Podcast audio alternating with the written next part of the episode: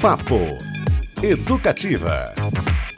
Vamos nessa, pessoal. Olha só, uma jornada pessoal que começou no interior do Paraná e terminou na Ucrânia deu origem à Aldeia Natal, mais novo filme do cineasta paranaense Guto Pasco, conhecido pela série televisiva Contra a Capa e outros sete longas, com destaque para o sensível Ivan, que é maravilhoso, e o importante Entre Linhas, que acompanha a história de duas irmãs presas em Curitiba durante a ditadura militar. Relacionamentos familiares, religiosidade, imigração, tradição cultural e busca pelas raízes do dos antepassados são alguns dos temas abordados pelo filme, que teve a sua premiere perto de onde toda a história começou, lá em Irati, na região sudeste aqui do estado. A estreia em Curitiba é amanhã, quinta-feira, no Cine Passeio, e é com Guto Pasco que a gente conversa a partir de agora. Boa tarde, bem-vindo. Boa tarde, Cristiano. Boa tarde, Beto. Obrigado aí, pelo espaço no Papo Educativo. um ah, prazer. Maravilha. Lembrando que a região sudeste é a melhor região do É a melhor. É, sem Palmeira ali, é lindo. Tudo região Gerais. metropolitana de Prudentópolis. Palmeira, Irati, Guarapuava, até Pitanga. Tudo começa em Prudentópolis. Ponta Grossa, tudo região metropolitana de Prudentópolis. uma disputa agora aqui Aliás, uma urbanidade dos Campos Gerais. Pessoal de Malé, do Horizonte e afins, tem um parente lá também. Grande abraço. Olha só, região bonita mesmo. Tá tudo dominado. O Guto, o tema da imigração e da busca pelos antepassados já apareceram em Ivan, né, de uma um filme de 2015, um filme que retrata a história de um sobrevivente de um campo de trabalhos forçados na Alemanha que foge para o Brasil e anos depois reencontra é, o seu país de origem. Você retoma de certa forma esse tema, mas agora com um olhar mais pessoal para a sua própria história, né? Queria saber por que dessa decisão. Então, é, são contextos, né, embora a temática é, é, envolva a questão ucraniana, né, da imigração ucraniana, a, a, Ucrânia como um todo, que infelizmente agora passa de novo por situação de guerra, né, essa questão lá é cíclica, é, eu já tinha olhado para esse, enquanto realizador, né, para esse tema da imigração ucraniana. Eu sou apaixonado pela temática da imigração, né, já fiz uma minissérie aqui é, em 2011 foi exibido aqui na, na, na, RPC TV na época, sobre a colônia Sicília, que tem ali em Palmeiras, a gente falou de Palmeiras, né? Sim. Dos anarquistas italianos, já uh, uh, registrei a imigração polonesa, japonesa também, porque como a minha família tem essa origem, né, de imigrantes, né, mais especificamente na Ucrânia, então é, uma, é, uma, é, é algo que sempre reverbera. E, e, e eu, eu, eu, costumo dizer que eu, eu desenvolvi uma pesquisa cinematográfica com a temática da imigração ucraniana, né? E aí faltava dar, dar, dar conta dessa questão familiar mesmo, mais intimista dessa célula familiar. Os ucranianos eles são muito apegados a, a tradições, a costumes, né? Que aqui no Paraná são centenários, mas são costumes milenares, né? Que eles preservam aqui né, sobretudo aqui na região centro-sul do estado, né, a gente tem uma, um, um, contingente de ucranianos muito grande no Brasil. Pouca gente sabe que a gente tem cerca de 600 mil ucranianos e descendentes. Uhum. E 81% desse, desse contingente no estado do Paraná. E eu uh, nasci em Prudentópolis, que é a nossa pequena Ucrânia né, brasileira. Até os 8 anos de idade não falava português, só ucraniano, sou o primeiro filho de 11. E, e, em função dessas, dessas tradições que os ucranianos são apegados, né, eles são muito religiosos, é, meus pais teriam feito uma promessa que eu seria padre. Né? Primeiro filho seria um padre tal, porque é muito importante dentro da cultura ucraniana, é, uma, é, um processo cultural dentro da comunidade ucraniana, ter um filho religioso, um, um padre, uma freira ou algo assim naturalmente não era algo que eu gostaria, né? Tipo, não combinaram com você antes. Pô, não dá para terceirizar a promessa, né? com todo o carinho de ter os pais, né? Pô, tem que pagar a própria promessa, não terceirizar a promessa, né? Sim. Então, se olhar por esse aspecto, meu pai era um visionário, terceirizou até promessa lá atrás já, né? Hoje fala-se tanto em terceirização. À frente do seu tempo. É, exatamente. E, e eu tive, assim, uma um conflito, né, nesse momento, né, num, é, por essas questões. É, eu tive muita dificuldade com. Hoje a gente usa muito o termo bullying, né? Uhum. Algo hoje, né? Aí todo mundo fala bullying. Eu não tinha nem noção do que era esse termo na ocasião, mas eu sofri muito bullying, porque, como eu não falava português até os 8 anos de idade, então foi terrível. Eu falava tudo errado, nada correto, quando conseguia falar essas duas palavras em português, né? Então era, eh, foi terrível e eu peguei uma aversão, inclusive, até o fato de ser de origem ucraniana, porque aquilo era um, era um peso naquele momento, né? E, e, aí com o tempo, à medida que a gente vai amadurecendo, e isso é uma coisa que só o tempo traz, né? E que bom, né? Sim. Que a gente amadurece e cresce. E a minha formação inicial na, na área artística foi como ator, eu comecei como ator. Atuo pouco ultimamente porque não dá tempo, mas ainda continuo atuando de vez em quando. E naturalmente, quando é, você começa a estudar, entra na área cultural e, e é, a primeira coisa que eu tive que resolver foi a questão do idioma, naturalmente, é. senão não teria como ser ator. Sim. E, e, mas o, o, o, o, próprio conhecimento que você vai adquirindo em função do, do ofício, naturalmente vai fazendo a gente abrir a cabeça e, enxerga as coisas com uma outra perspectiva. Anos depois eu fui entender o quão importante tinha sido para minha formação enquanto ser humano essa vivência que eu estive em Prudentópolis até meus 11 anos de idade, vivendo no mundo arcaico, né? Uhum. Como tem até na, na, na, no nosso release de imprensa, num mundo arcaico, no, no, no, numa colônia rural. Meus pais até hoje vivem nessa colônia rural. É, é, dentro de um sistema de um século que eles preservavam essas tradições ucranianas ali. Eu saí de lá em 88. A energia elétrica na casa dos meus pais chegou em 89.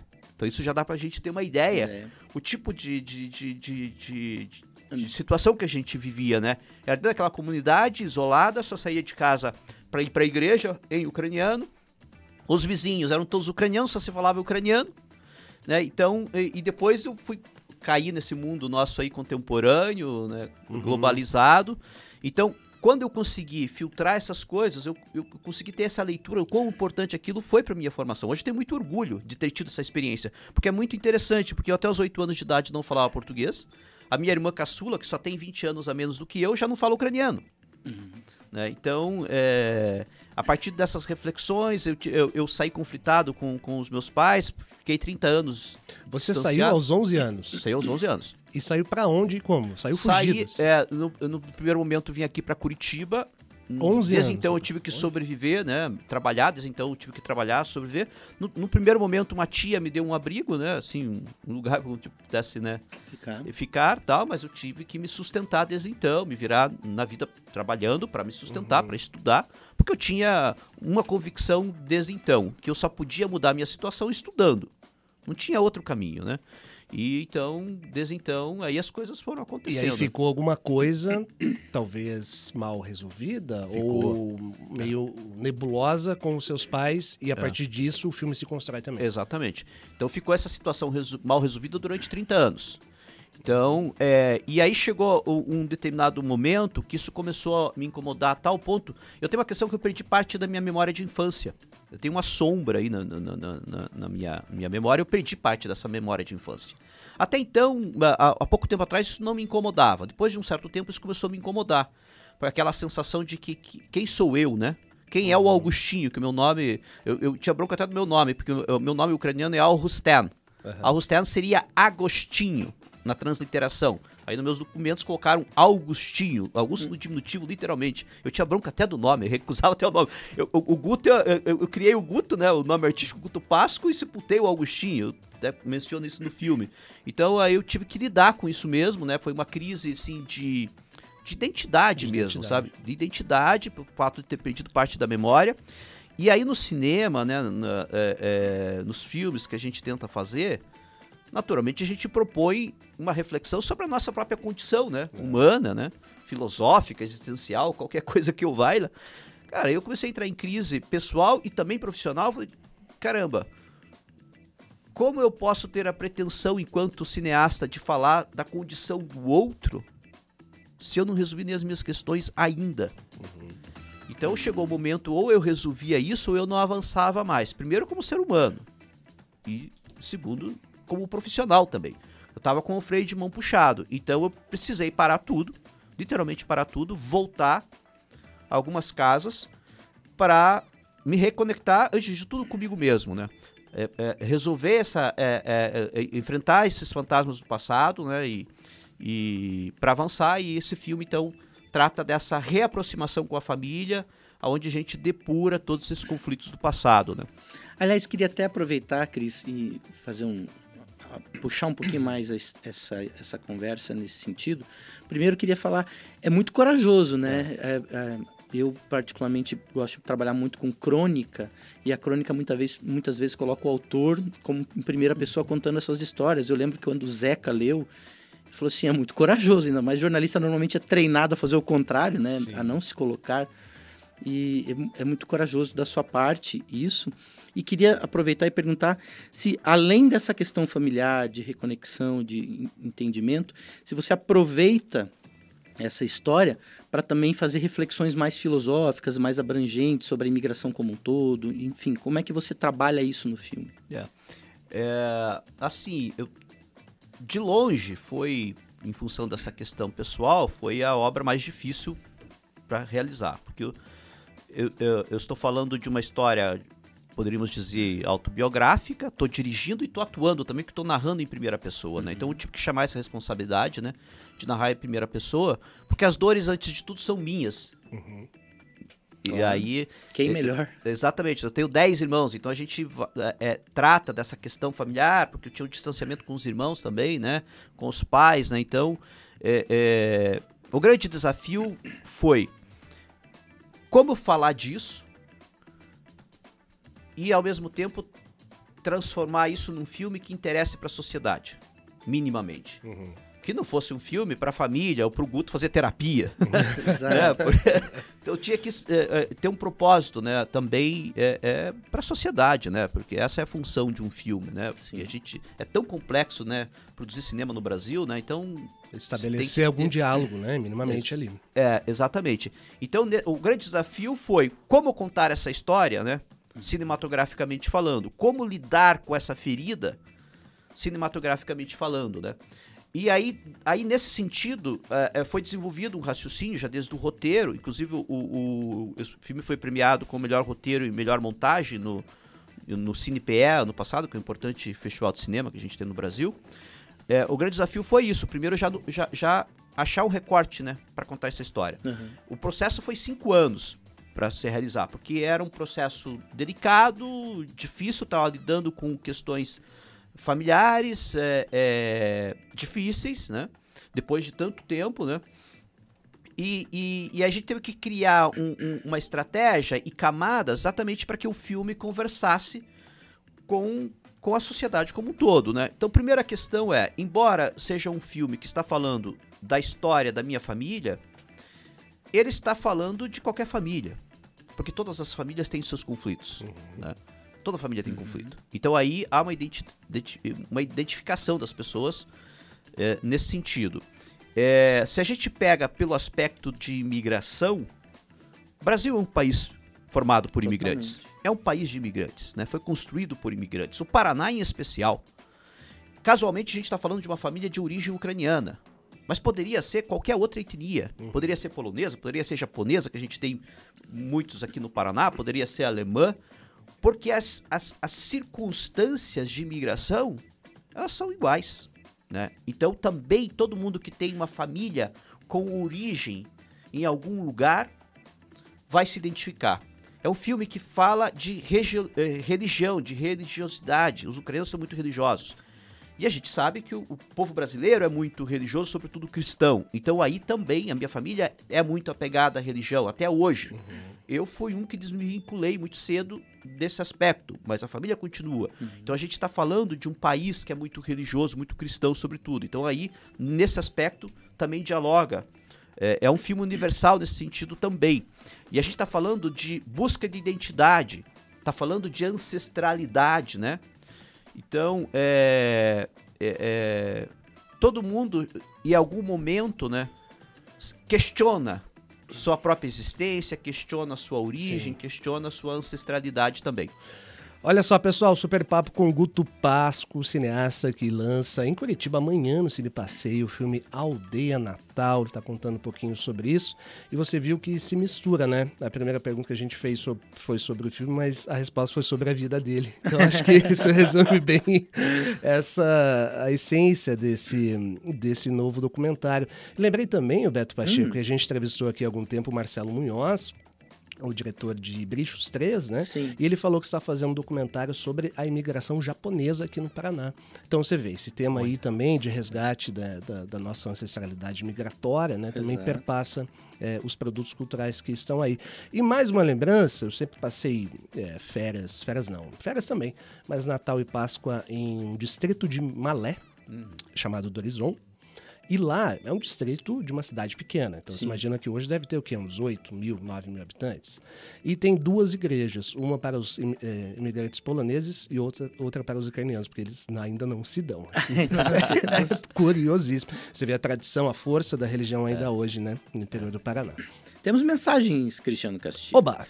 Nosso querido André Mantra, Olha nosso só, colega que aqui, inclusive, ele falou que assistiu recentemente ao documentário Uma Fina Camada de Gelo, Uhum. do Vinícius Tchê Ferreira, sobre a cena musical curitibana. Boa. E depois ele adquiriu o livro, né, do mesmo nome, que foi escrito pelo Eduardo Mercer. E o Tchê, inclusive, eu conheço.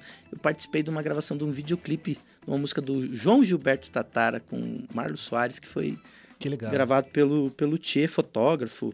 É, cobriu também jogos é, Rio 2016, na época eu estava por lá. E a Malu falou o seguinte, ela que é lá do Parolim. Ela falou, realmente é um relato de um descendente que de fato vivenciou e conhece a fundo a vida, a religião, costume, costumes dos ucranianos. E ela falou que ficou muito curiosa, que ela adora conhecer a diversidade do nosso mundão. Então diga aí, Cristiano, quando é que ela poderá e onde ela poderá ver esse filme? Em Curitiba, a partir de amanhã, no Cine Passeio. Você lembra a hora- da sessão, Guto? É às 14h50. 14h50. Todos É, mas continua aí no fim de semana, né? Para uma quinta-feira não é um bom horário. Aliás, os filmes brasileiros têm brigado bastante com isso, né? De horários ah, ah, antes das 5 da tarde. Tem uma coisa aí. Mas enfim, está disponível Exato. num cinema muito legal aqui de Curitiba. O Aldeia Natal de Guto Pasco, mais novo lançamento. O Guto, aí, queria saber duas coisas rapidamente assim. Como é que foi o- a reação dos seus pais quando você propôs essa ideia? Como é que foi esse reencontro? Se o reencontro ou essa mitigação de ferida se deu durante o processo, né, de filmagem? E também tem uma coisa muito legal que você termina o filme indo até a Ucrânia, né? Sim. Conta pra gente, por favor. Isso, é, é, o, o filme teve duas, duas etapas de produção, né? O processo todo levou cinco anos, é, mas o processo de filmagens é, foi, foi compreendido em dois anos, porque teve um processo de pesquisa muito grande, né? Então a primeira etapa foi filmada em 2018 e 2019, então antes da pandemia a gente filmou. É, foi é, essa busca minha inicialmente uma- um- de reaproximação com os pais, gradativamente o dispositivo que eu usei para gerar essa aproximação foi a busca da minha memória de infância perdida, né? Então, através deles, né, questionando eles gradativamente, né? E aos poucos a gente foi acessando essas, essas, essas problemáticas que ficaram para trás. É, e a, a, a viagem para a Ucrânia, ele serviu também como um dispositivo para, no bom sentido, forçar uma convivência. E a gente pudesse dialogar. né? Então, porque daí Não você tinha tá- pra onde correr. Vai ter que falar ucraniano mesmo. É, exatamente. Você- Ou você vai pro outro lado, que a Rússia não é uma boa ideia. Então, Então então te- isso teve, no ponto de vista de dispositivo, né, de eh, cinematográfico, isso teve essa função. E também ajudou a sensibilizar meus irmãos, né, para que a gente dialogasse, que são 10 irmãos, né, então como botar todo mundo, né, para quase uma constelação familiar, o que acontece no filme, né, como reunir todo mundo para falar dessas questões depois de tanto tempo, né, coisas que estão enterradas, né, toda, toda família tem seus segredos, né, tem, Boa. é claro que muitos vão continuar enterrados, né? Sim. Por, ou por opção, ou porque as pessoas não quiseram falar, porque é assim, faz parte, né? É, então, ah, ir para a Ucrânia, então tinha é, isso também, mas também uma necessidade de descobrir realmente é, a história por completo. Porque ah, o meu, a minha família, tanto do lado do, do, do pai, que são os Pasco, quanto os Ternoski pro lado, pelo lado da mãe, as duas famílias curiosamente chegaram da Ucrânia ali para Prudentópolis em 1896. É, da parte do pai, então meu bisavô veio com nove meses de idade. Então foram meus trisavós ou tataravós, né? A gente usa esses dois termos aqui, que imigraram com a criança. E o meu bisavô foi assassinado ali em Prudentópolis em 1927. E foi assassinado ali, recém-casado, tinha três crianças pequenas. O meu avô tinha só quatro anos de idade, era o mais velho dos três filhos dele. E- mas junto com ele, enterraram a história da família. Que ninguém na família sabia nada sobre os antepassados nossos.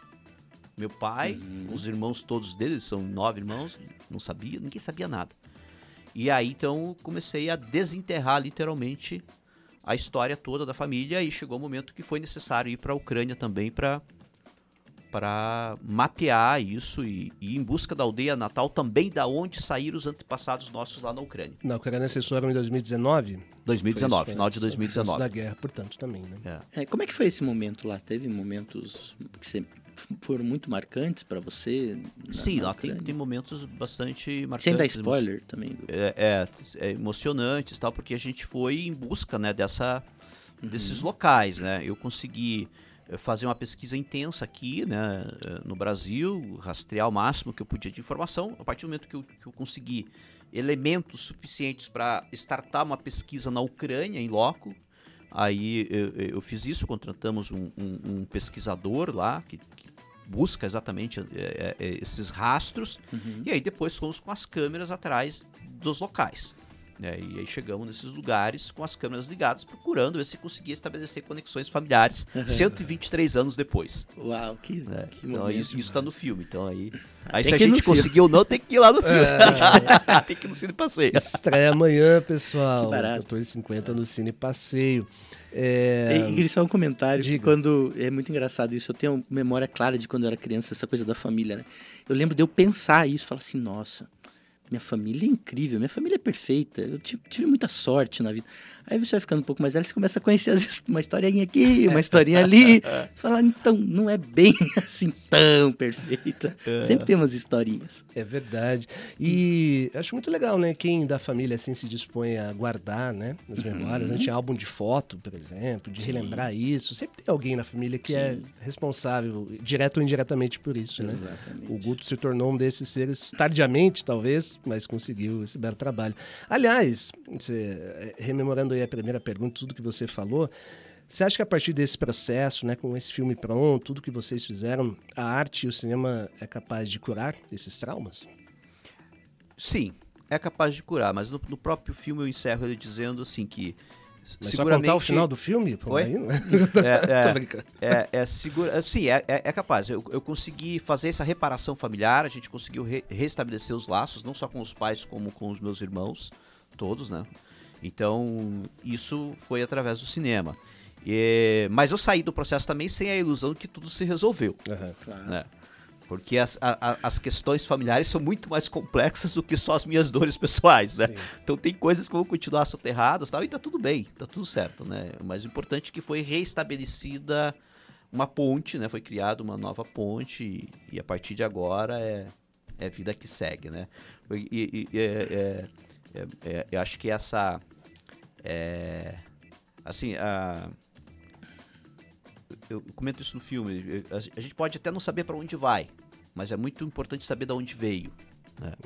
Porque aí as coisas talvez fiquem menos difíceis. Muito Como bem. é que foi a recepção na- nas sessões ali em Prudentópolis, Irati? Foram incríveis, assim. é, as salas super lotadas e as pessoas ficam muito, muito impactadas, né? Por exemplo, em Irati não tinha ninguém da minha família, né? Irati tava lá, ah, é um público espontâneo, tem muitos poloneses em Irati, Sim. né? Então também, então é, é, é, se identificaram muito, né? As pessoas emocionadas, chorando. Teve um debate que a sessão terminou 10 horas, o debate meia-noite e pouco a gente tava lá no debate ainda. As pessoas não queriam ir embora, tal. A sessão, a, a sessão de estreia com 148 pessoas na sala.